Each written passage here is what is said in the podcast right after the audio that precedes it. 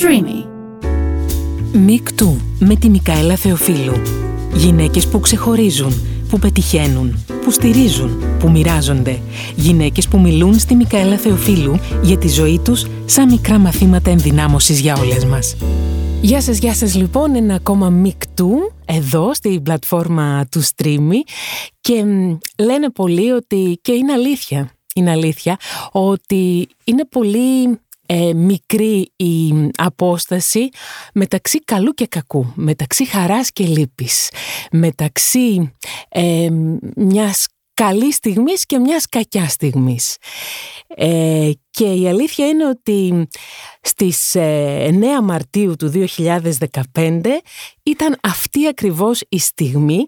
Ήταν ένα ατύχημα ε, για το οποίο νομίζω ότι όλοι με κάποιο τρόπο γνωρίζουμε. Είναι το περίφημο ατύχημα της Κηφισιάς στις εννέα Μαρτίου του δύο χιλιάδες δεκαπέντε, εκεί όπου καταρχάς ο εικοσιδυάχρονος Αποστόλης έχασε τη ζωή του, τρία κορίτσια που επέβαιναν στο αμάξι τραυματίστηκαν, μία εξ αυτών, η Γεωργία, πιο σοβαρά, επέστρεφαν με το αυτοκίνητο του Αποστόλη από ένα μικρό πάρτι έκπληξη σε μια άλλη φίλη της παρέας που είχε γενέθλια. Το αυτοκίνητο βγήκε από τηλεφόρο, χτύπησε στην είσοδο μιας τράπεζας. Από τότε πέρασαν επτά χρόνια και η ζωή προχώρησε και η Γεωργία Καλτσί, η οποία είναι η σημερινή μου καλεσμένη, επίσης προχώρησε, κερδίζοντας μικρές και μεγαλύτερες καθημερινές μάχες, κόντρα στα αρχικά πολύ δυσίωνα προγνωστικά που της έδιναν το ένα τοις εκατό στις εκατό πιθανότητες δηλαδή να επιβιώσει. Σήμερα έχει πετύχει τόσα πολλά που δεν ξέρω τι να πρωτοπώ, θα πάρουμε όλο το podcast. Είναι εκπαιδεύτρια καταρχάς ατόμων με ειδικές ανάγκες. Όχι ειδικές ανάγκες, καλησπέρα. Καλησπέρα. Με αναπηρίες. Με αναπηρίες. Ειδικές ανάγκες δεν υφίσταται, θα τα πούμε. Ωραία, μετά. Θα τα πούμε λοιπόν αυτά. Σήμερα λοιπόν είναι εκπαιδεύτρια ε, ατόμων με αναπηρίες. Έχει μεταπτυχιακό στην νευρολογία και την αποκατάσταση και η έρευνά της είναι πάνω στις διατροφικές διαταραχές των γυναικών μετά τη μαστεκτομή. Συμφωνούμε. Ωραία. Παίζει μπάσκετ με αμαξίδιο. Είναι μέλος της Εθνικής Ομάδας Ξιφασκίας με αμαξίδιο. Κάνει modeling. Έχει ξεκινήσει την ηθοποιία. Συμμετέχει σε καμπάνιες για μεγάλα μπραντ. Και ευτυχώς, ευτυχώς βρίσκεται στη ζωή και στη ζωή μας για να μας φωτίζει και να μας δείχνει το δρόμο της προσωπικής δύναμης που πραγματικά δεν έχει όρια, τουλάχιστον σίγουρα για τη Γεωργία. Ε, άλλωστε το προσωπικό της μότο, το οποίο θα το κρατήσω. Αν θες το ουράνιο τόξο, θα πρέπει να ανεχτείς τη βροχή. Συμφωνούμε σε όλα. Συμφωνούμε σε αρκετά σίγουρα. Γεωργία, σε ευχαριστώ πάρα πολύ που είσαι εδώ. Πάρα πολύ. Και μ, θέλω να μου πεις, ακούγοντας έτσι λίγο την ιστορία σου τώρα, compact, αρκετά συμπυκνωμένη, πώς ένιωσες? Τι πρόλογος θα πω. με με συγκίνησες. Είναι και μέρες τώρα γιορτινές που είμαι ούτως ή άλλως λίγο πιο συναισθηματικά πιεσμένη. Ναι, ναι, ανυπομονώ κιόλας να ξεκουραστώ, να δω τους δικούς μου ανθρώπους κλπ. Ε, κοίτα, η αλήθεια είναι ότι εδώ και εφτά εφτά και μισό χρόνια που έχει γίνει το τροχαίο που πέρασε, ε, είναι πολλές οι στιγμές που ακούω μαζεμένο όλο αυτό το story, αλλά έτσι λίγο τώρα που τα άκουσα ένιωσα σαν να είμαι εξωτερικός ε, παρατηρητής. Α, τόσο μακριά σου και... αυτό, ε. Όχι για απλά τόσο μακριά. Έχω κάνει τόσα πράγματα τα οποία ε, κάποια οφείλονται και στο κομμάτι της αναπηρίας που ήταν επίκτητη μετά το τροχαίο. Mm-hmm. Ε, αλλά έτσι που άκουσα όλο το story ξανά, σαν εξωτερική παρατηρητής, να σου πω την αλήθεια, δεν είχα... είναι πολλές οι στιγμές που δεν... Ε, δεν λέω, όχι μπράβο στον εαυτό μου, δεν προλαβαίνω να πω μπράβο. Δηλαδή κάνω τόσα πράγματα που μ' αρέσουν και με γεμίζουν, που... δεν είχα αναλογιστεί πόσα πράγματα έχουν γίνει και έχω κάνει. Εγώ, ας πούμε, δεν θεωρώ καν ότι έχω κάνει κάτι wow, φαντάσου. Όχι, δεν καταλαβαίνεις, δεν καταλαβαίνεις. Θέλω να σου πω, να σε ρωτήσω. Αυτά τα πράγματα που έκανες όλο αυτό το διάστημα μετά το τροχαίο, ήταν τέτοια η προσωπικότητά σου που τα έκανες και πριν το τροχαίο, ή λόγω του τροχαίου αποφάσισες εσύ ότι θέλω να, να χτίσω... πάνω σε πράγματα στη ζωή, σε αυτά που συμβαίνουν, για να μην σκέφτομαι αυτό που συνέβη ή να μην του δώσω τόσο χώρο στη ζωή μου? Κοίτα, αρχικά είμαι άνθρωπος που δεν βλέπω προβλήματα, βλέπω λύσεις. Από τη στιγμή που κάτι δεν περνάει από το χέρι μου, ε, για να το αλλάξω, δεν θα χάσω χρόνο στο να κάνω αυτό, θα, θα δώσω, θα αφιερώσω χρόνο στο να εξελιχθώ σε κάτι άλλο. Mm-hmm. Όπως ας πούμε, όταν ξύπνησα μετά το κόμμα και μου είπαν οι γιατροί τι έχει συμβεί και τι έπεται. Ε, Πώς αυ... ήτανε τότε, αυτό ήταν μια ερώτηση που θέλω να σου κάνω. Πώς ήτανε.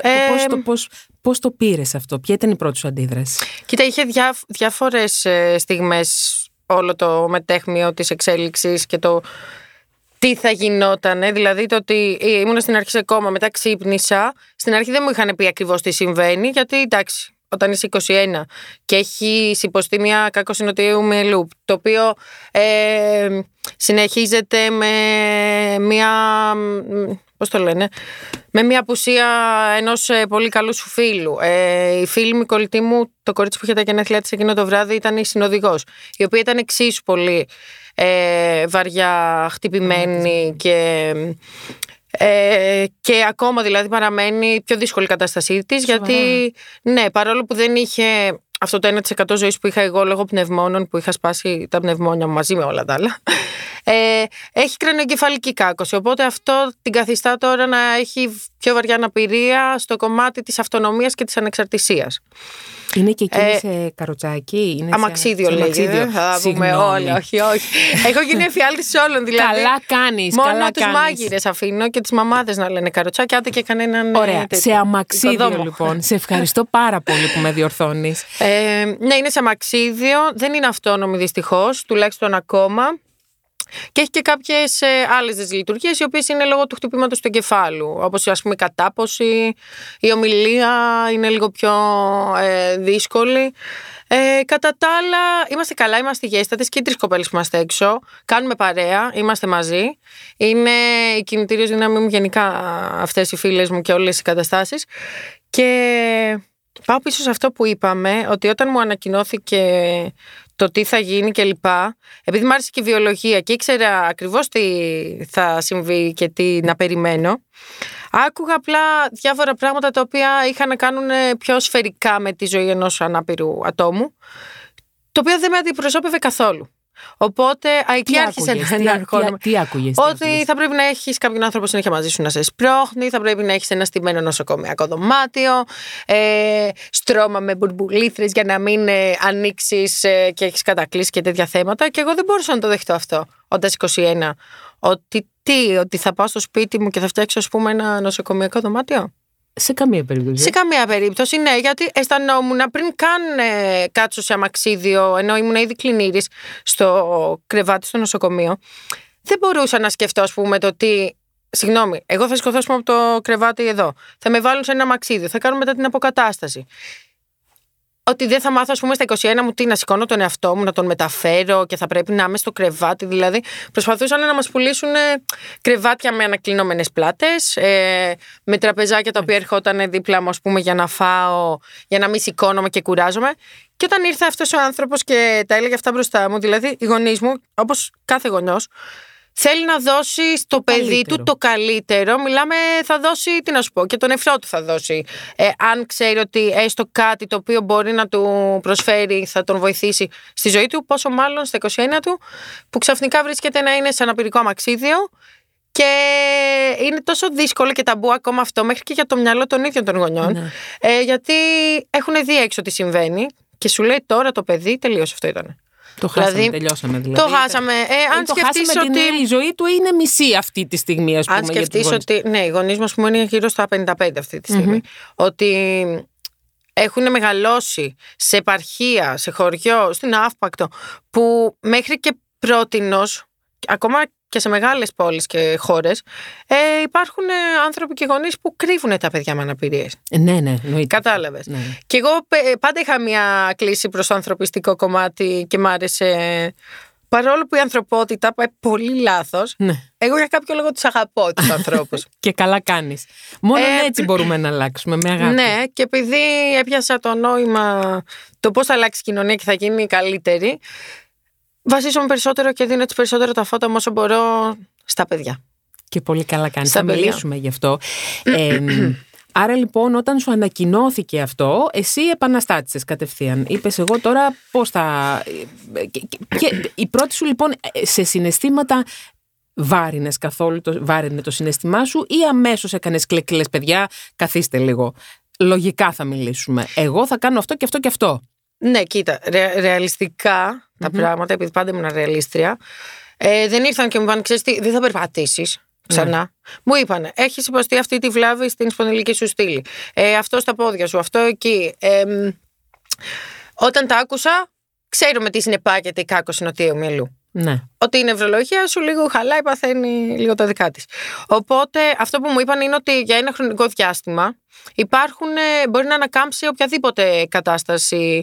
Είναι σαν να παθαίνεις εγκεφαλικό. Είναι ακριβώς το ίδιο όργανο εγκέφαλος με τον νοτιό μυελό. Mm-hmm. Ε, σαν να παθαίνεις εγκεφαλικό, δηλαδή μπορεί να μην σου αφήσει και τίποτα mm-hmm. σε αναπηρία ή δυσλειτουργία, μπορεί όμως να σου αφήσει και όπως έγινε ένα εκείνη κλικ. Τη στιγμή. Ναι, ένα αλλά κάτι. Μπορεί, όχι μόνο ένα κλικ, μπορεί να και είσαι ηλιπληγικός, δηλαδή mm. να μην έχεις καθόλου κίνηση από τη μία πλευρά σου, οπότε ξαφνικά δεν έχεις ισορροπία και χρειάζεσαι αμαξίδιο παρόλο που μπορείς να σταθείς και να περπατήσεις. Μάλιστα.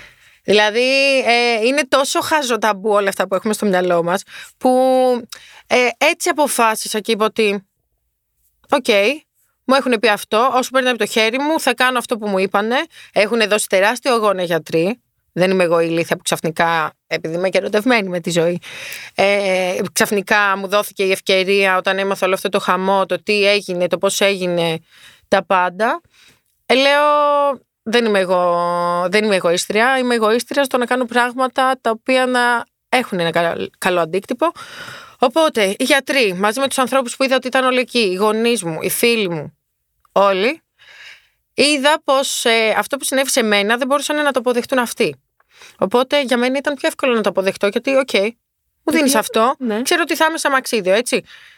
Αν είναι να γίνει κάτι, θα γίνει. Οπότε δεν θα χάσω το χρόνο να προσπαθήσω να περπατήσω και να περπατήσω, γιατί είναι θέμα νευρολογίας, δεν είναι θέμα μυϊκότητας, οπότε χρειάζεσαι γυμναστική να περπατήσεις. Mm-hmm. Οπότε έδωσα βάση στο να εξελιχθώ στο πώς θα κινούμε και να γίνω αυτόνομη όσο το δυνατόν γρηγορότερα, για να ξαναβγω εκεί έξω και να έχω την καθημερινότητά μου.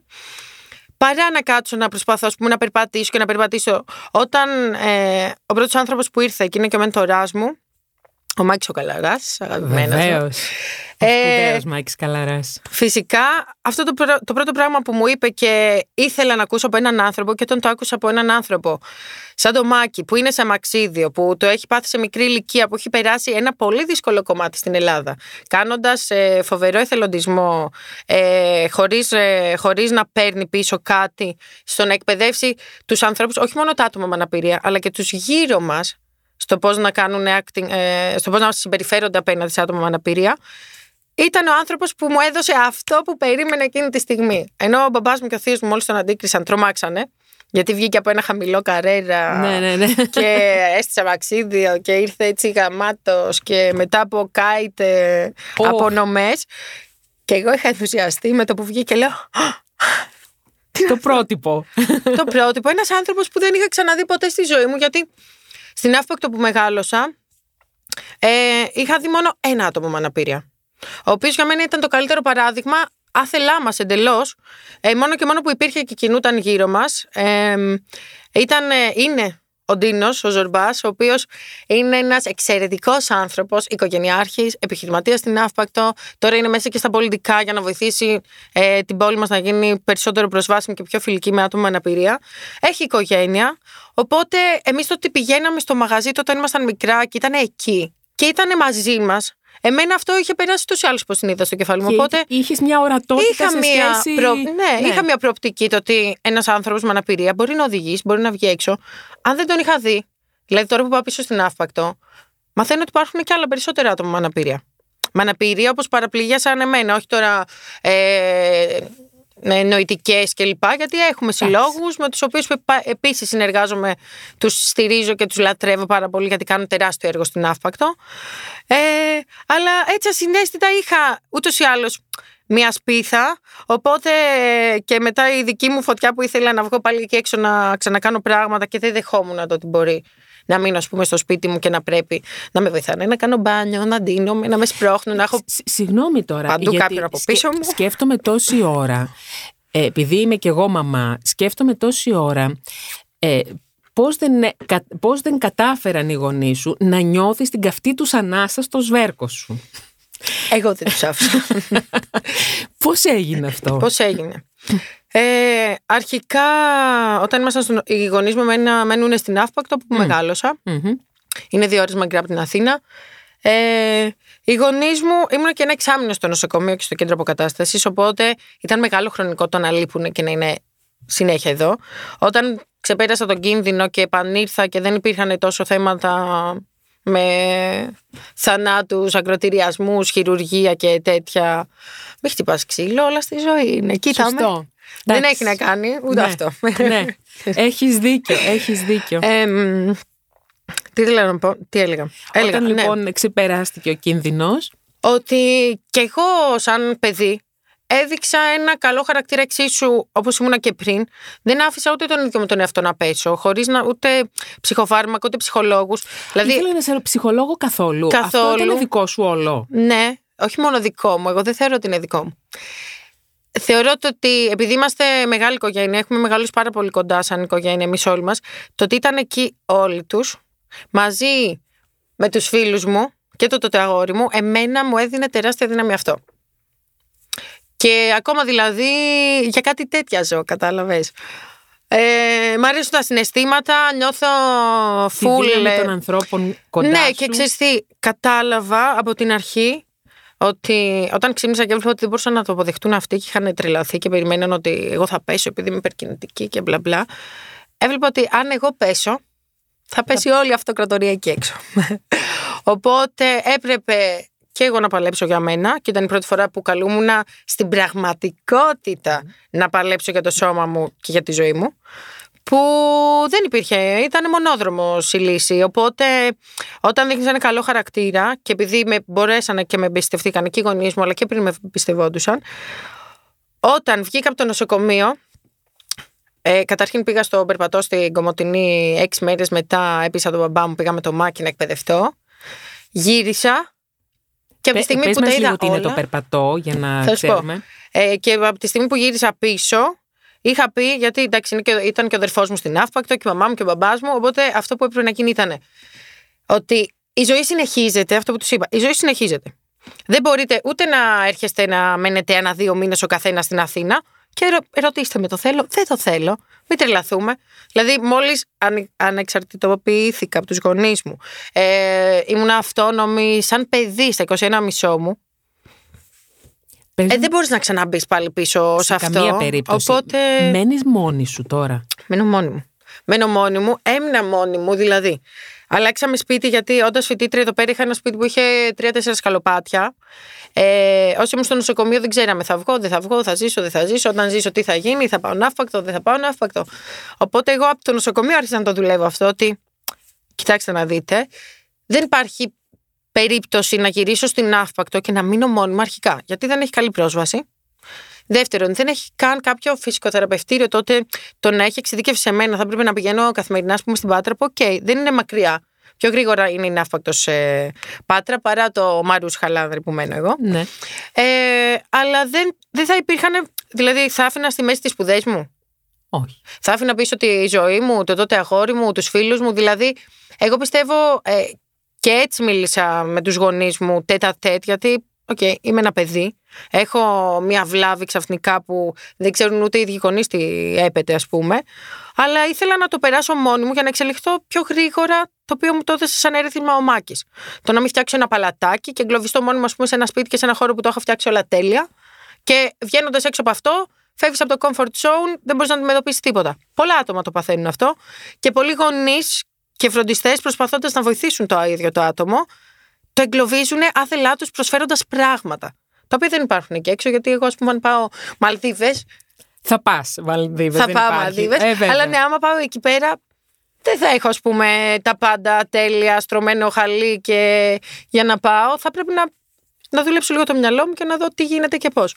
Οπότε αυτό που έκανα είναι ότι είπα στους γονείς μου: εσείς έχετε τη δική σας οικογένεια και μένετε Ναύπακτο. Το δέχομαι να είστε εδώ μαζί μου όσο χρειάζομαι. Αλλά πρέπει να μείνω πάλι μόνη μου. Δηλαδή δεν γίνεται, δεν θα ζούμε μια ζωή μαζί.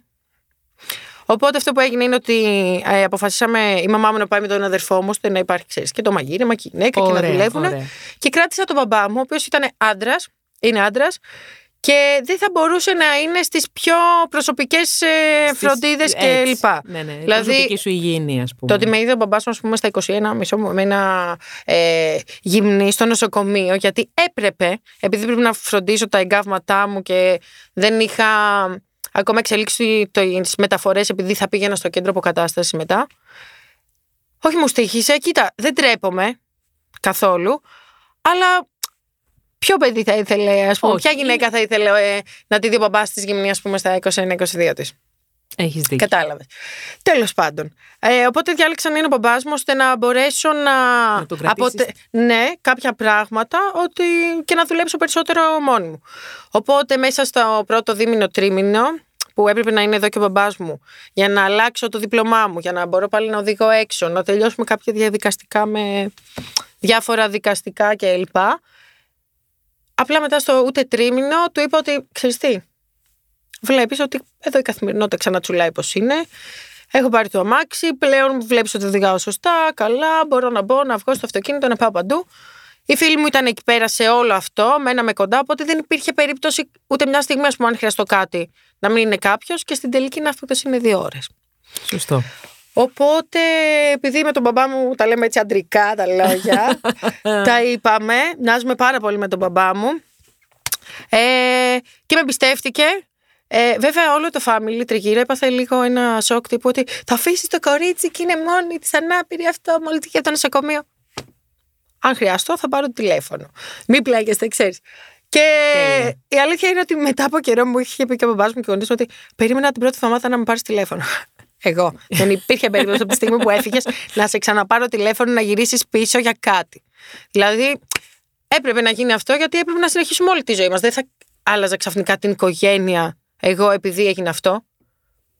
Οπότε έτσι κάπως τους έβγαλα, να μην νιώθω την ανάσα τους πίσω μου. Την καυτή τους ανάσα. Την καυτή τους ανάσα, αλλά σεβάστηκα πάρα πολύ, γιατί ε, όσο μεγάλωνα μετά μέσα στο κομμάτι της αναπηρίας, έβλεπα ότι τις δυσκολίες και άρχισα να λέω, ρε εσύ, μέχρι και οι γονείς μου, το ότι με άφησαν σε αυτή τη φάση, όντως, και έφυγε και πήγε, όχι στη θεία μου κρυφά, ξέρω εγώ, στο, στη Νέα Φιλαδέλφια, αλλά όντως στην Ναύπακτο. Και μου έδειξε εμπιστοσύνη και δεν ήταν από τους γονείς που συζητήσαμε από την αρχή μες στο νοσοκομείο ότι αν με πάρεις στο σπίτι, το οποίο ακόμα δεν έχει ασανσέρ, ας πούμε, στην Ναύπακτο, δεν θα έχω αυτό, δεν θα έχω εκείνο, δεν θα έχω το άλλο. Εσύ θα με εγκλωβίσεις λίγο στην αναπηρία. Δηλαδή, εγώ τώρα που το σκέφτομαι, λέω wow, πώς όντως με εμπιστεύτηκαν να. Εσύ τους με συγκινεί, ναι, το ότι όντως με εμπιστεύτηκαν. Εσύ τους τόσο τόδωσες. Πολύ. Δηλαδή δεν τους άφησες κανένα περιθώριο να πιστέψουν ότι είσαι αδύναμη ή ότι είσαι εξαρτώμενη. Είσαι ανεξάρτητη from day one, από την πρώτη μέρα, νομίζω αυτό, έτσι. Ναι, αφού βγήκα από το, από το κέντρο αποκατάστασης, ναι, θα μπορούσα να είμαι εντελώς αυτόνομη. Ε, μέσα σε όλη σου την κουβέντα έκανες, έκανες λόγο και για το πρώην αγόρι σου. Ναι. Αυτό το πρώην αγόρι ε, ε, έγινε πρώην. Ε, εκείνο τον καιρό έγινε πρώην. Έγινε, έγινε πρώην. Ε, όχι, προς το τέλος της ε, νοσηλείας μου έγινε πρώην. Mm-hmm. Είμαστε πάρα πολύ καλοί φίλοι, τον αγαπώ. Okay. Ε, τον ε, βλέπω ακόμα, τον θαυμάζω. Έχει προχωρήσει και αυτός πάρα πολύ ωραία στη ε, ζωή mm-hmm. του και στη δουλειά του. Ε, ήταν έτσι καταστάσεις. Δηλαδή, εγώ έπρεπε να βάλω προτεραιότητα εμένα. Δεν μπορούσα να σκεφτώ τώρα ότι θα κρατήσω πίσω, ας πούμε, κι άλλον έναν άνθρωπο. Ή βασικά αυτό που ήταν περισσότερο από πλευράς μου ήταν το ότι δεν θέλω ο άνθρωπος που έχω λατρέψει περισσότερο στη ζωή μου και πρώτη φορά, ας πούμε, παλεύα για σχέση. Ε, και ήταν ό,τι πιο όμορφο έχω ζήσει, ας πούμε, μέχρι στιγμής. Ε, δεν ήθελα να με δει ξαφνικά να είμαι αδύναμη, να μην μπορώ, ας πούμε, να δέσω ούτε τα κορδόνια μου ή κάτι τέτοιο. Που δεν ήξερα κι εγώ τι να περιμένω, οπότε δεν, ε, ήταν πάλι αυτό το ότι δεν σκέφτηκα εγωιστικά ούτε απέναντί του. Αυτό, αλλά... αυτό το μυαλό το είχες πάντα, δημιουργήθηκε ναι. μετά το ατύχημα, όχι. εξελίχθηκε. Λέει στο χτύπημα, στο δηλαδή, κόνημα.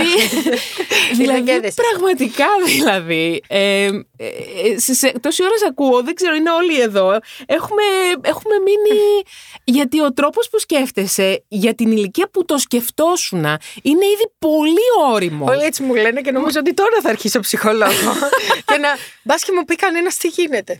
Και η φίλη μου, η μία που ήμασταν στο πίσω κάθισμα μαζί, που είναι ψυχολόγος πλέον με μεταπτυχιακό, και αυτή η θεάρα μου, ναι, ε, η αγαπημένη. Γίνεται, ρε, λέω, ρε χαμότο, δεν μπορεί να είναι φίλη σου η ψυχολόγος. Οπότε της λέω, μπορείς εσύ να μου το εξηγήσεις. εξηγήσεις, έστω. Όχι ναι. να γίνεις ψυχολόγος, αλλά.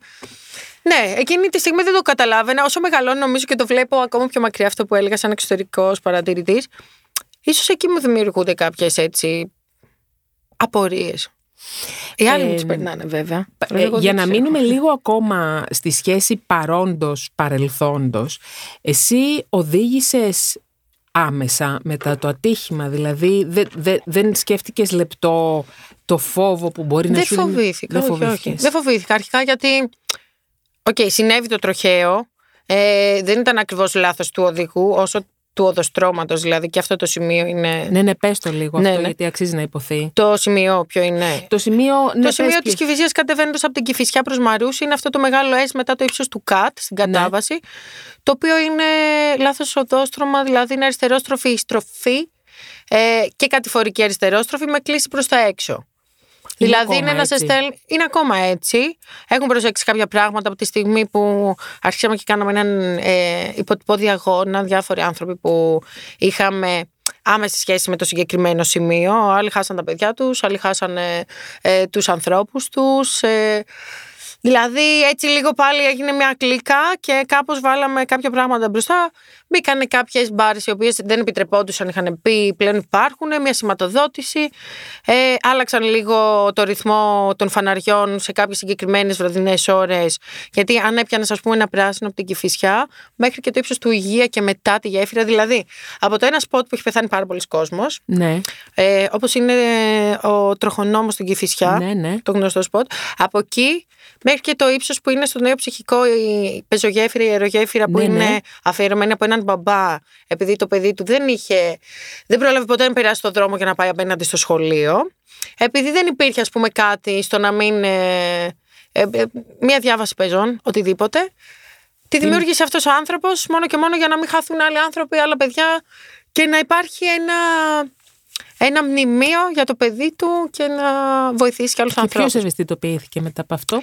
Ποιος το... ευαισθητοποιήθηκε? Οι δημοσιογράφοι.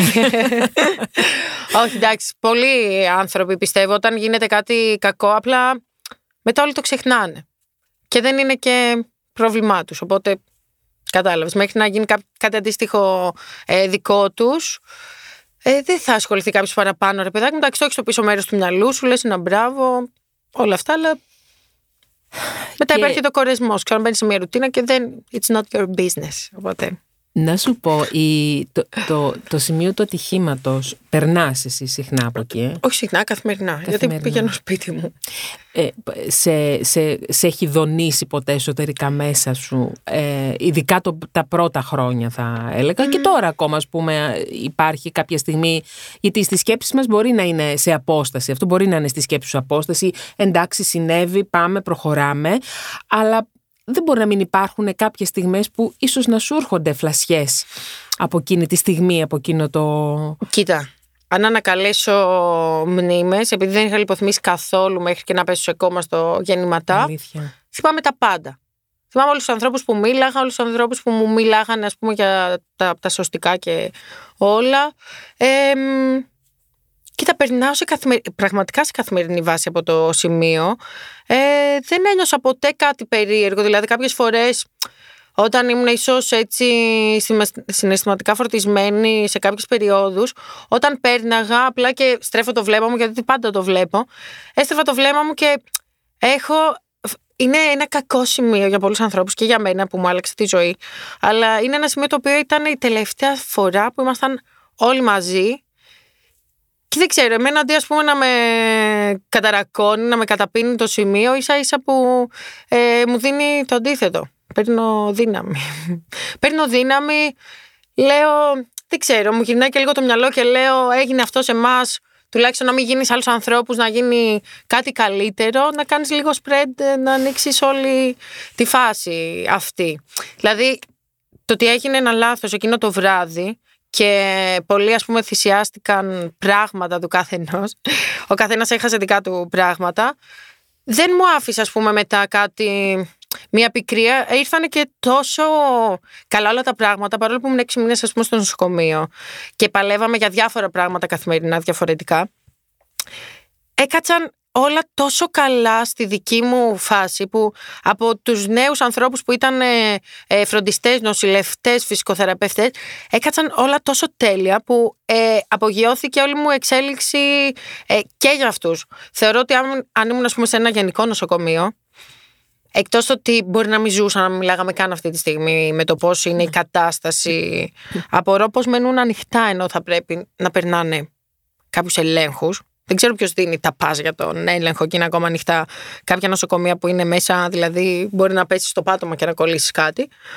Ε, οπότε όλα αυτά ήρθανε και δέσανε και μένα με μπουστάρανε τόσο πολύ που θεωρώ πλέον ότι και η αναπηρία και αυτό που συνέβη εκείνο το βράδυ ήρθε στη ζωή μου και ήρθε για κάποιο λόγο. Δηλαδή όλα για κάποιο λόγο γίνονται. Ναι, αλλά εσύ έχεις εντοπίσει ποιος είναι αυτός ο λόγος τελικά ή ακόμα τον ψάχνεις?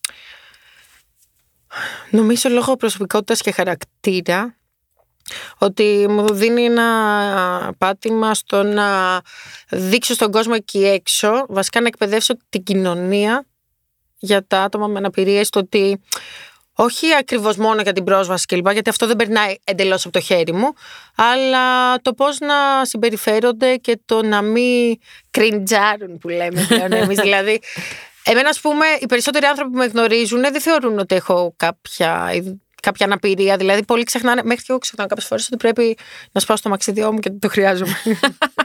ε, θέλω να πω ότι πάλι εσύ το έχεις κάνει αυτό, έτσι το αντιλαμβάνεσαι. Γιατί υπάρχουν γενιές γενιών, όπως το λέγαμε και πριν, και στα χωριά και στην πόλη όμως, που η ορατότητα ε, των ε, α, ε, ανάπηρων ατόμων δεν είναι εύκολη.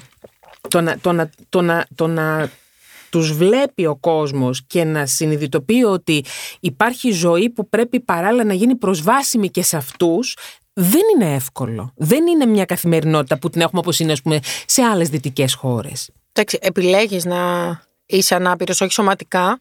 Ψυχικά κυρίως. Ε, ψυχικά, δηλαδή νοητικά, επιλέγεις να είσαι ανάπηρος. Εγώ, ας πούμε, ήταν επιλογή μου το να πω ότι θα καθίσω σπίτι μου και θα κάνω συγκεκριμένα πράγματα. Εντάξει, βαριέμαι, παίρνω και ένα επίδομα που μου φτάνει να ζήσω μια απλή έτσι, καθώς πρέπει ζωή. Δεν μου αρκούσε όμως. Δηλαδή και πριν δεν θα μου αρκούσε αυτό το πράγμα.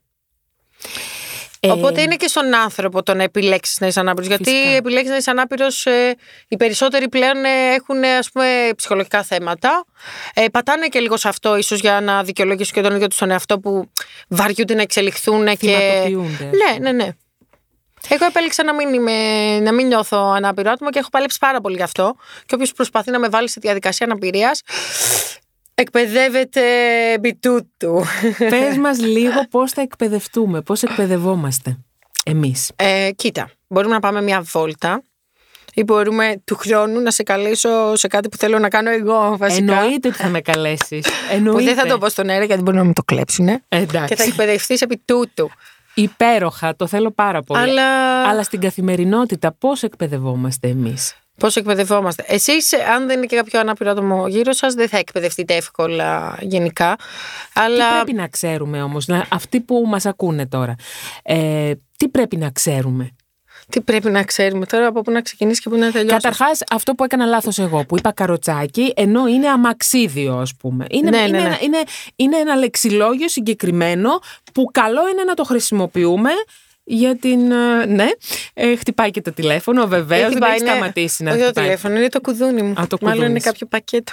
Ωραία. Δεν πειράζει. Ε, ε, πώς μπορούμε εμείς να, να, να μπούμε στο λεξιλόγιο αυτό και να το χρησιμοποιούμε σωστά? Γιατί είναι ένα λεξιλόγιο ε, όχι πολιτικής ορθότητας, είναι ένα λεξιλόγιο ορατότητας, θα έλεγα. Τα τελευταία χρόνια γενικά το political correct έχει μπει σε.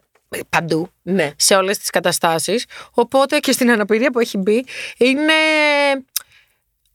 είναι όντως πολιτικά ορθό. Κοίτα, δεν θα παρεξηγηθώ να το πει κάποιος καροτσάκι. Mm-hmm. Το λένε και οι αντίστοιχοι συναθλητές μου και άνθρωποι που είναι, ξέρω εγώ, στο... και στον κόσμο και, στην... και στη φάση της αναπηρίας. Ε, εντάξει, έχουμε μάθει από μικρή να το λέμε καροτσάκι, καροτσάκι, καροτσάκι. Δεν θα μάθεις ξαφνικά τόσο εύκολα να το αλλάξεις το στο μυαλό σου, γιατί βγαίνει και κάτι ασυναίσθητα.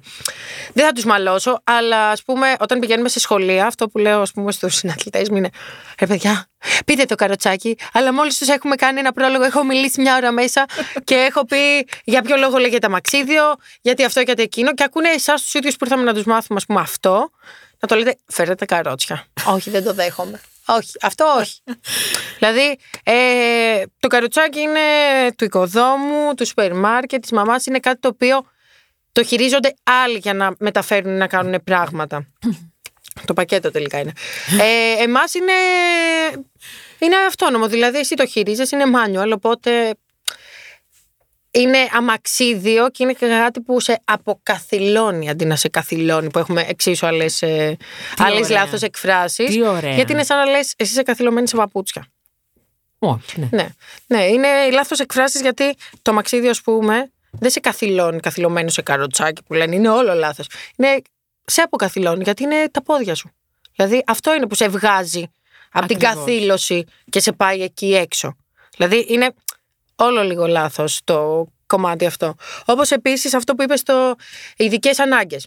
Ναι. Θα σου πω ένα παράδειγμα που το λέω και στα παιδάκια και γενικά το λέω έτσι για να καταλάβουν πιο εύκολα για άνθρωποι λίγο μπακαλίστικα πόσο, πόσο χάζω τέτοιο είναι αυτό. Είναι το ότι όταν εγώ και εσύ θέλουμε να ανέβουμε στον πρώτο όροφο. Mm. Είναι κάποια ειδική ανάγκη αυτό να ανέβουμε στον πρώτο όροφο? Όχι. Όχι, θέλουμε να ανέβουμε και δύο στον πρώτο όροφο. Έτσι. Όταν έχει σκάλες μόνο. Ναι. Εσύ μπορείς να ανέβεις. Ναι. Άρα δημιουργείται μια ειδική ανάγκη και ειδική συνθήκη για μένα. Ναι. Άρα κάποιος άλλος επιλέγει να κάνει εμένα άτομο με ειδικές ανάγκες. Γιατί και εδώ στον πρωτόροφο θέλουμε να ανέβουμε. Σιγά την ειδική ανάγκη. Τι θέλουμε να πάμε στο φεγγάρι και δεν μπορούμε, ας πούμε? Όχι. Αν όμως είχε ασανσέρ, τι θα ήταν ειδική ανάγκη, σωστά? Όχι. Όχι. Αν πάμε σε ένα μόλ το οποίο είναι φτιαγμένο στο ενάμιση μέτρο. Εγώ μια χαρά μπορώ να τσουλήσω και οι άλλοι, οι συνεργάτες μου, οι αμαξάτοι. Ε, μια χαρά μπορούμε να τσουλήσουμε εκεί μέσα. Εσύ όμως που είσαι πάνω από ενάμιση μέτρο για να είσαι όρθια, δεν θα πρέπει να περπατάς στα τέσσερα υπουσουλώντας? Ναι, είναι σκύβο. Άρα εκεί πέρα γίνεται μια δική σου ειδική ανάγκη. Ναι, ότι δεν μπορείς να μπεις να τσουλήσεις ε, εκεί μέσα, θα πρέπει να περπατάς, ας πούμε, εσύ στα τέσσερα και εγώ θα είμαι κανονικά. Οπότε έτσι γίνεται μια ειδική ανάγκη για σένα, παρόλο που δεν είναι ειδική ανάγκη για κανένα. Έτσι. Άρα γίνομαι και εγώ άτομο με ειδικές ανάγκες. Ναι, οπότε γενικά τα άτομα με αναπηρία είναι το πιο σωστό γιατί υπάρχει ένα είδους αναπηρίας. Μα. Και είναι αυτό. Ειδική ανάγκη δεν υπάρχει. Υπάρχει, δημιουργείται. Η κοινωνία, ας πούμε, σε καθιστά ανάπηρο γιατί έτσι έχει, ας πούμε, λίγο και την άφεση αμαρτιών πάνω της ότι εντάξει, δεν είναι όλα όπως πρέπει ε, και είναι τα άτομα με ειδικές ανάγκες, ενώ η ειδική ανάγκη τις περισσότερες φορές προκαλείται από την ίδια την κοινωνία.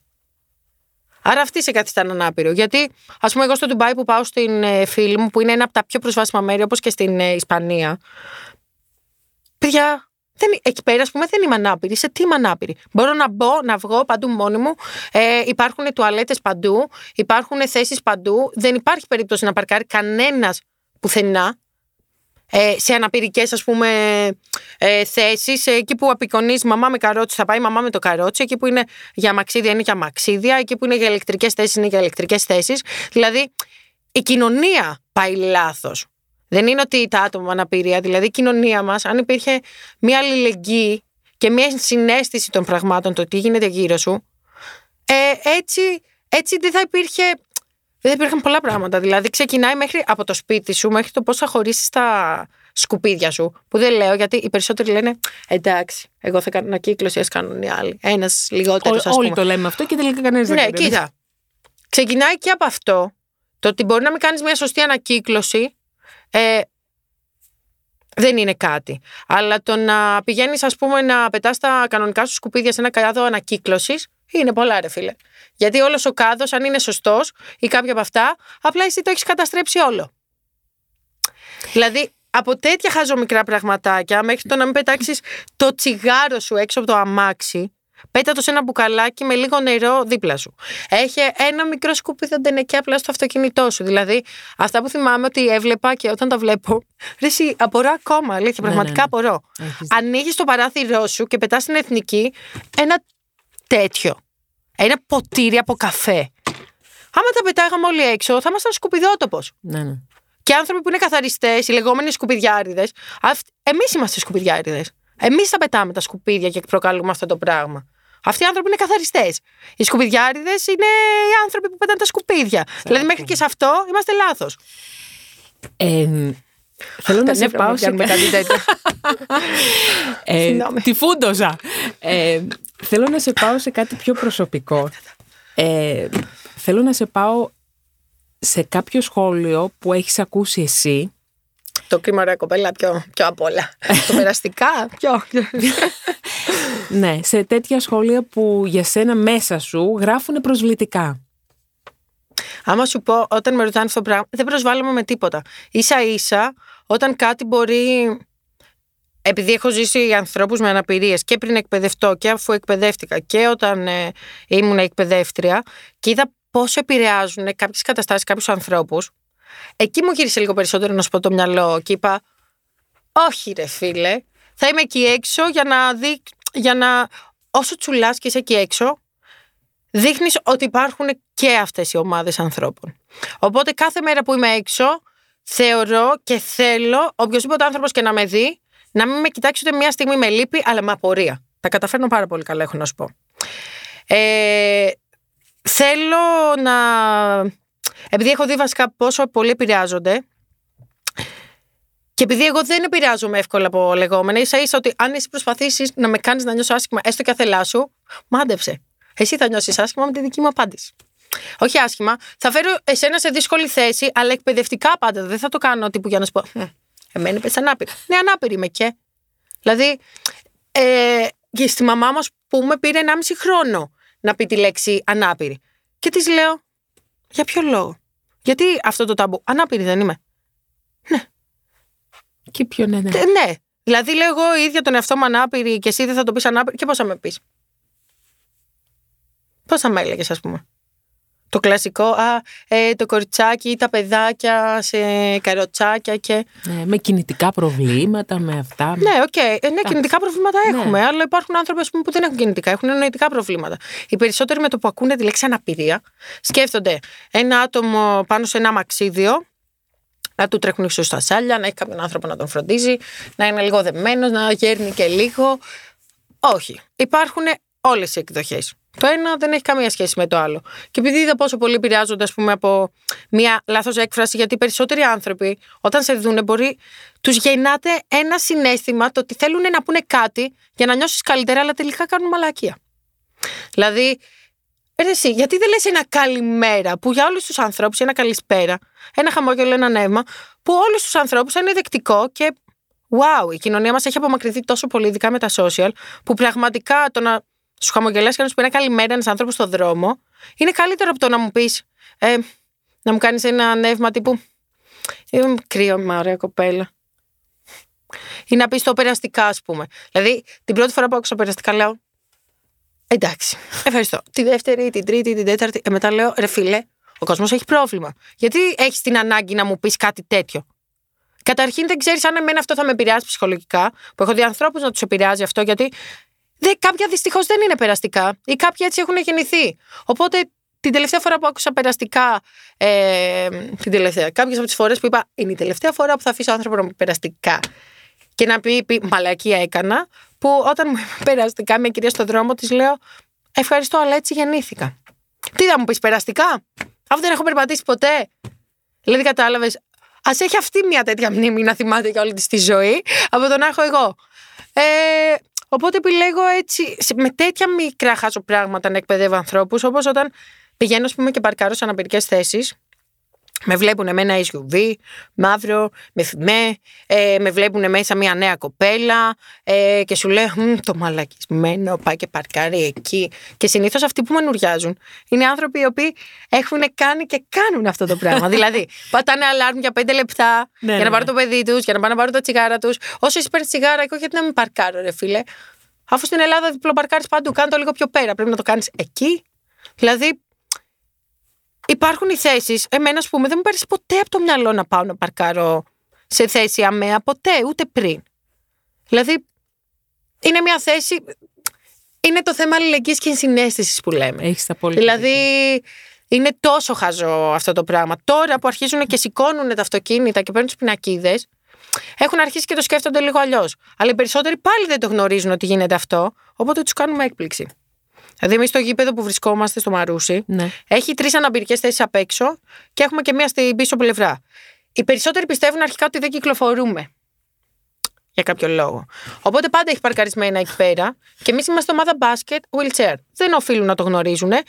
αλλά σου λέει, α, δίπλα στο μετρό, ε, το, το, δημόσιο, τα δημόσια πάρκινγκ είναι γεμάτα, ε, έξω είναι γεμάτα. Εδώ πλέον, εκεί που λέει μη παρκάρετε, η, πώς το λένε, οι πινακίδες, η σηματοδότηση, είναι όλοι παρκαρισμένοι κανονικότατα, αλλά δεν έχω δει ποτέ την αστυνομία να έχει βγει και να μοιράσει σε όλους κλήσεις.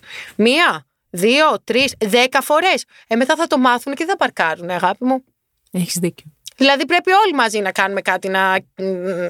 Είναι, είναι δυνατόν να περπατάς, ας πούμε, στο πεζοδρόμιο και να πηγαίνεις έτσι ζιγ-ζακ ανάμεσα από μηχανάκια που είναι παρκαρισμένα. Άμα το ρίξεις, θα βγει όλος να σε κράξει επειδή είναι το δικό του. Άμα του κάνεις μια, μήπως να και να στο πληρώσω κιόλας. Να πούμε ότι ήταν παρκαρισμένο πάνω στο πεζοδρόμιο, να δούμε ποιος έχει δίκιο. Δηλαδή, πεζοδρόμιο, ε, μηχανάκια. Ε, ασυνείδητοι, επειδή έχω και εγώ σκυλάκι, ασυνείδητοι, ας πούμε, ιδιοκτήτες σκύλων, οι οποίοι δεν μαζεύουν τα κακά τους. Μην το παίρνεις στο σκυλί άμα δεν μπορείς να το φροντίσεις. Το παιδί δεν το άφησες και έχει χεσμένο, συγγνώμη κιόλας. Δηλαδή, εγώ, ας πούμε, άντε, εσύ μπορείς να σηκώσεις το πόδι σου να πας δεξιά-αριστερά, να αποφύγεις τις νάρκες. Εγώ δεν μπορώ. Και πόσο ζήξα να κάνει αυτό το αμαξίδιο. Να αποφύγεις κατουλάκια, να αποφύγεις ε, στο πεζοδρόμιο, να αποφύγεις λακκούβες, να αποφύγεις. Ε, δεν έχει ράμπες να ανέβεις, να κατέβεις. Ε, είναι τόσο κοντά τα παρκαρισμένα αυτοκίνητα που δεν σέβονται ούτε τις ράμπες, αλλά ούτε ένας όρθιος δεν μπορεί να περάσει απέναντι μερικές φορές τόσο κοντά που κολλάνε. Δηλαδή, όλα αυτά ξεκινάνε μέχρι και η πολυκατοικία που θα είναι στο κέντρο και έχει δέκα ορόφους, πέντε ορόφους, από δύο και τρία διαμερίσματα και δεν έχει από κάτω ένα πάρκινγκ ή να τους αναγκάζει ή να δίνει το ίδιο το κράτος ένα πρόστιμο γιατί έχεις τόσα και δεν έχεις, ας πούμε, πάρκινγκ. Πού θα τα βάλουν ρε στα αυτοκίνητα? Αυτοί πατησίων με τόσες πολυκατοικίες και χωρίς πάρκινγκ και έχουν μόνο πιλωτές. Τι τις θέλετε τις πιλωτές? Άμα δεν είναι πάρκινγκ. Την έχω κάνει έξαλλη, πρέπει να σας το πω αυτό, παιδιά.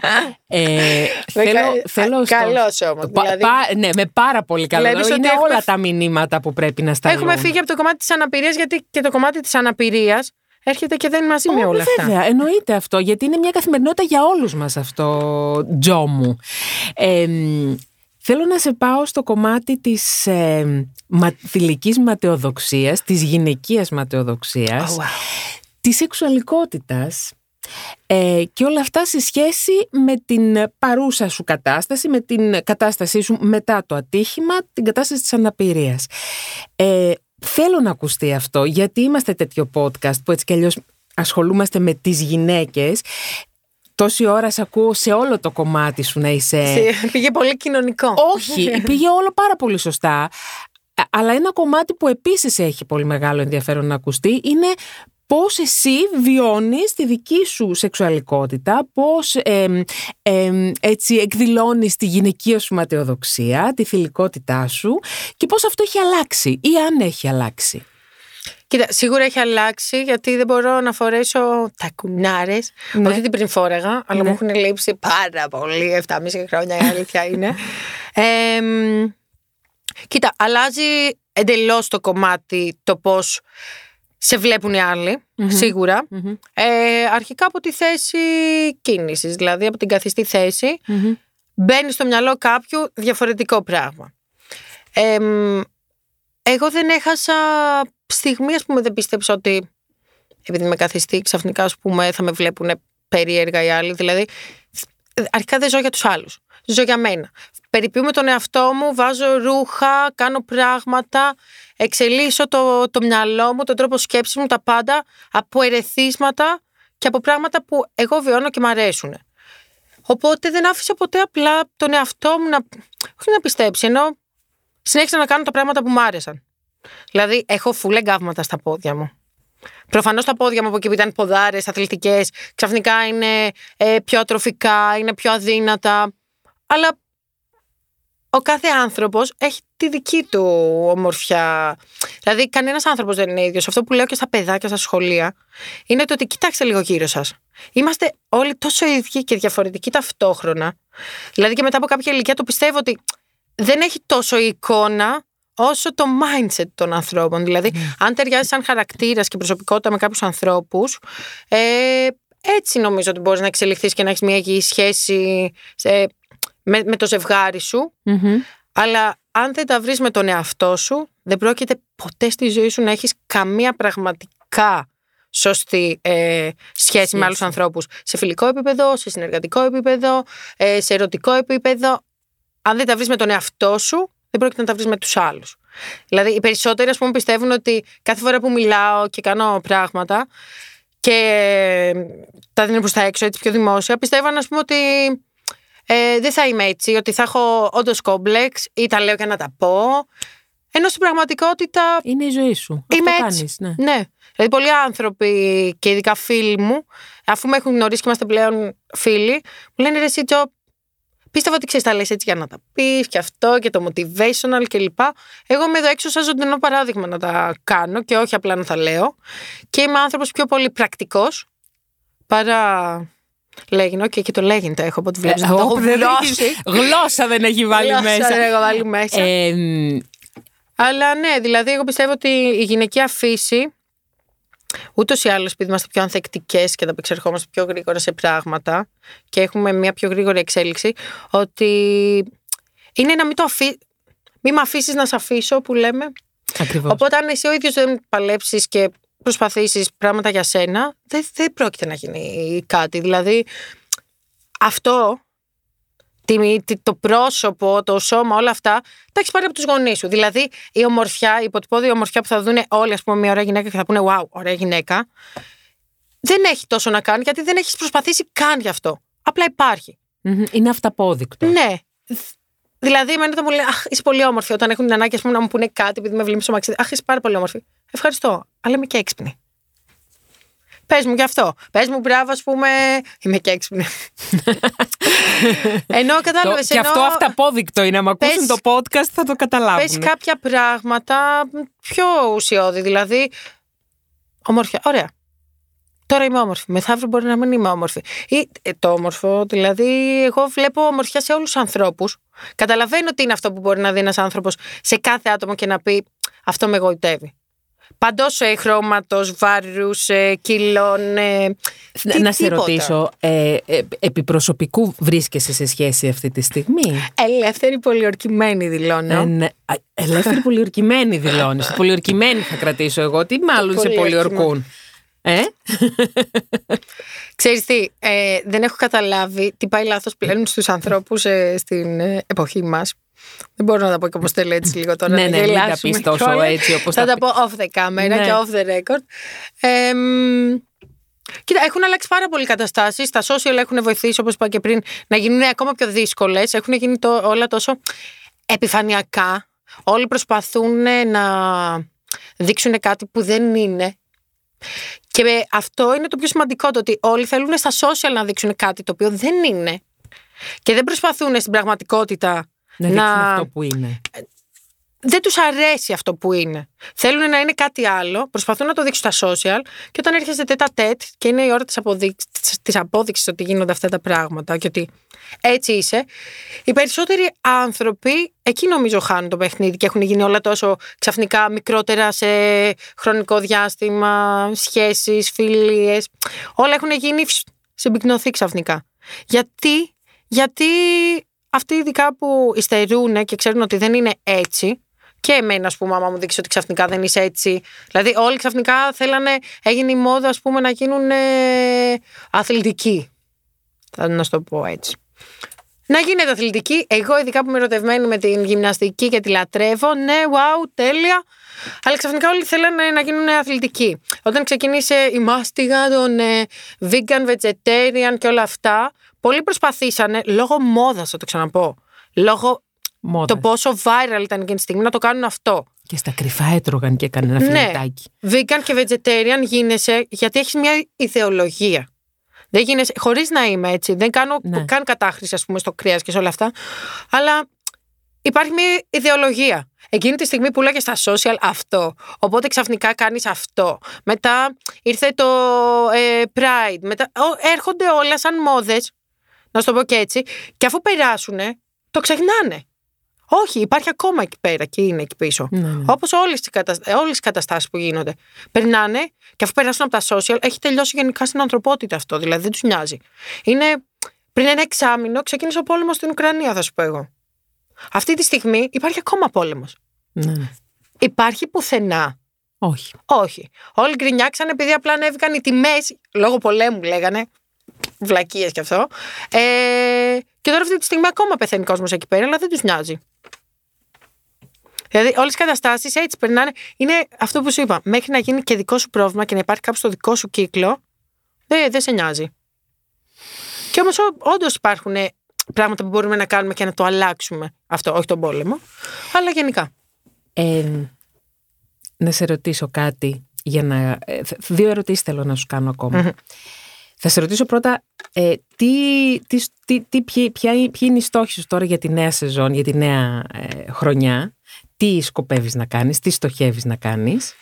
Καταρχήν έχετε ένα ωραίο χρονικό επιτέλους μετά από το είκοσι δύο που δεν έχω σταματήσει στιγμή με δουλειές. Ναι. Να κάνω και μια ξεκούραση, οπότε επέλεξα να φύγω για πρωτοχρονιά. Ωραία. Ε, η στόχη μου για το επόμενο έτος. Για το επόμενο έτος είναι να πάω όσο το δυνατόν καλύτερα σε περισσότερους αγώνες και να συμμετέχω για την Ξηφασκία, γιατί κυνηγάω την Παραολυμπιάδα του, του είκοσι τέσσερα. είκοσι τέσσερα στο Παρίσι. Ελα Παρί. Ναι. Καλή επιτυχία μέσα. Ευχαριστώ την πάρα πολύ. Πραγματικά η θετική ενέργεια έτσι έρχεται, πρέπει να πάει όλη αστερόσκονη. Οπότε σίγουρα κυνηγάω αυτό πάρα πολύ και θέλω να δώσω βάση σε αυτό. Ε, τώρα από Ιανουάριο ξεκινάμε πάλι δυναμικά, δηλαδή γυρνάω από ένα roadtrip που θα πάω, που σου είπα πριν. Ναι. Θα γυρίσω για να προετοιμαστώ να φύγω μέσα Ιανουαρίου. Πάμε Ουάσιγκτον για αγώνες Ξηφασκίας, για ένα παγκόσμιο κύπελο. Ε, θα γυρίσουμε από αυτό έτσι τέλη Ιανουαρίου και μετά περιμένω με μεγάλη χαρά και ενθουσιασμό και ανυπομονησία και λίγο άγχος θα πω εγώ ε, την καινούργια σειρά που έχουμε γυρίσει το στα τέσσερα για τον Antenna Plus. Ναι, ναι, ναι, για το Antenna Plus, το οποίο εγώ εντάξει θεατρίνα είμαι, υποκριτική δεν έκανα ποτέ, μου δώσαν την ευκαιρία, μου κάνανε την πρόταση. Ε, έπεσα λίγο από τα σύννεφα, αλλά διάβαζα το σενάριο που είναι του Θέμη του Κυρτή. Μ' άρεσε πάρα πολύ, το βρήκα άπειρα ρεαλιστικό. Μ' άρεσε αυτό το, επειδή είναι μαύρη κωμωδία, λέγεται στα τέσσερα ροδάκια φυσικά, αλλά έχει όλο αυτό το αστείο, μέχρι και αυτό από σεξουαλικότητες, μέχρι ό,τι, ό,τι θέλεις, θα δεις τα πάντα. Θα δεις μια κοινωνική συμπεριφορά των ατόμων, της κοινωνίας απέναντι σε άτομα με αναπηρία. Τα άτομα με αναπηρία πώς το βιώνουν από μέσα και η κάθε διαφορετική αναπηρία πώς το βιώνει εξίσου, πώς το βιώνουν οι γονείς ένα καινούριο τραυματισμό, ξαφνικά να έχουν ένα, ε, το παιδί τους να θέλει βοήθεια, πώς το βιώνουν και αυτοί σαν γονείς, αλλά και ξεχωριστά σαν άτομα. Ε, τι υπάρχει εκεί έξω, δηλαδή είναι όλο πάρα πολύ ωραίο. Η σκηνοθεσία είναι, ναι, Σέργιο Κωνσταντινίδη, φωτογραφία είναι ο Θωμάς Οβαρβίας, δεν ξέρω τώρα αν τα γνωρίζουν και άμα θέλετε να ακούσουν. Ναι. Οπεράτρις είναι η καλύτερη κολλητή του κόσμου, η Ελένη Κασμά. Γενικά είχαμε ένα πολύ ωραίο team με πολύ ωραίους συντελεστές. Οι άνθρωποι που κάνουν τους γονείς μου, οι άνθρωποι που ήταν μαζί μου. Και περιμένω πάρα πολύ να δω το αποτέλεσμα αυτό από αρχές Φεβρουαρίου. Με και μετά καλό. Συνεχίζουμε πάλι full αγώνες ε, Ξηφασκίας και μπάσκετ, γιατί έχει ξεκινήσει και το πρωτάθλημα, πρωτάθλημα μπάσκετ. Βέβαια αυτό είναι εγχώριο, αλλά και πάλι έχουμε αρκετό ταξίδι και εκεί μέσα. Και καλά κρατεί έτσι, ωραίες συνεργασίες. Και, και για το τέλος, θέλω να μου. Έχεις στείλει ήδη πάρα πολλά μηνύματα μέσα από την κουβέντα αυτή. Δεν υπάρχει, δηλαδή δεν υπάρχει, δεν άφησες τίποτα όρθιο και πολύ καλά έκανες. Είδες που όλα συνδέονται όμως. Ναι, όλα συνδέονται. Όλα συνδέονται. Όλα συνδέονται. Ε, στις γυναίκες που μας ακούνε, με αναπηρία ή χωρίς αναπηρία, με, με θέματα τα οποία τους βασανίζουν καθημερινά. Ένα μήνυμα δικό σου, γυναίκα προς γυναίκα. Ποιο είναι αυτό που θέλεις να στείλεις? Όχι, αυτά με τα μηνύματα. Προτιμώ να μιλάω πολύ παρά να βγάλω ένα, ένα, μήνυμα. ένα μήνυμα. Θες να επανέλθουμε σε αυτό που, με το οποίο ξεκινήσαμε? Ότι αν θες το ουράνιο τόξο θα πρέπει να ανεχτείς τη βροχή. Εντάξει, αυτό δεν είναι πάντα μόνο στην γυναικεία φύση, οπότε ναι. Γι' αυτό λέω. Αυτό είναι πολύ ωραίο μήνυμα αρχικά, γιατί όντως μετά από μια πολύ δυνατή βροχή και μπόρα βγαίνει το μεγαλύτερο και μορφότερο ουράνιο τόξο. Έτσι. Και γιατί όσο περισσότερο νερό υπάρχει και λιμνάζει, τόσο μεγαλύτερος αντικατοπτρισμός και ουράνιο τόξο. Ναι. Οπότε κάπως έτσι μου αρέσουν αυτά τα motivational quotes. Τι θα πω, θα πω στις γυναίκες, αρχικά θα πω σε όλους τους ανθρώπους, καλές γιορτές και να έχουμε ένα καινούριο δημιουργικό έτος ε, όλοι και να είμαστε υγιείς. Τυχεροί, γιατί υγεία είχαν και στον Τιτανικό, αλλά βρεθήκανε στον πάτο. Ε, τυχεροί, υγιείς και αισιόδοξοι. να μην σταματήσουν να προσπαθούν για τα θέλω τους. Και για τις γυναίκες θα πω κάτι που λέω και στις φίλες μου, το stay cute and sexy. Υπέροχα. Στο... να μην ξεχνάνε τη γυναικεία τους φύση και γενικά σαν όντα να μην ξεχνάνε ότι υπάρχουν ε, και να επιλέγουν να είναι χαρούμενες, γιατί θα μπορούσαμε κάθε μέρα να είμαστε δυστυχισμένοι, εκνευρισμένοι και να έχουμε bad vibes στο κεφάλι μας. Επιλέγεις να χαμογελάς, να βλέπεις λίγο τη θετική πλευρά ε, της κατάστασης και των περιπτώσεων καθημερινά, γιατί αν θες καθημερινά να είσαι μανουριασμένος, μπορείς σιγά το δύσκολο και έξω από την αρχή που θα βγεις έξω από το σπίτι σου, με όλους αυτούς που δεν κυκλοφορούν σωστά στον δρόμο, μέχρι το βράδυ που θα κοιμηθείς. Να μην ξεχάσουν τη γυναικεία τους φύση, να... περιποιούνται τον εαυτό τους, όχι εξωτερικά, όσο εσωτερικά, γιατί πιστεύω πολύ περισσότερο στο, στο μέσα παρά στο έξω. Δηλαδή, αν είσαι όντως χαρούμενος, υγιής εσωτερικά στο κεφάλι σου, όλο αυτό εκπέμπει προς τα έξω. Τζο. Οπότε, περιβόλει το μυαλό σας και τέτοιο, πώς το λένε. Και, και σκάβε. Όχι σκάβε. Σκάβε, ακούστηκε. Ναι, όχι σκάβε, ενώ ψάξε, ψάξου. Ναι, ναι, ναι. Ενώ φυτέψτε στο κεφάλι σας καινούργια πράγματα, αφήστε τα να ανθίσουν, να προσπαθήστε γι' αυτά. Η ζωή είναι πολύ ωραία και πολύ μικρή και δυστυχώς περνάει πάρα πολύ γρήγορα. Ρωτήστε εμένα τα τελευταία εφτάμισι χρόνια που νομίζω ότι είναι δύο. ε, Θα με κάνεις φίλη σου, Τζο? Φυσικά. Εντάξει. Αρχικά Α... από την ώρα που πάτησα το ροθάκι μου εδώ πέρα γίναμε φίλες. Σε ευχαριστώ πάρα πολύ. Για και όλα. Εγώ σε ευχαριστώ. Για όλα σε ευχαριστώ. Για να τη συζήτηση καλά. Που μ' άφησες να μονολογώ. Μα αλλιώς δεν θα υπήρχε λόγος να σε καλέσανε να μιλάω εγώ. Σε φιλώ και σε ευχαριστώ πολύ. Εγώ. Και μην ξεχνάτε, stay cute and sexy. Ε, βέβαια. Ε, βέβαια.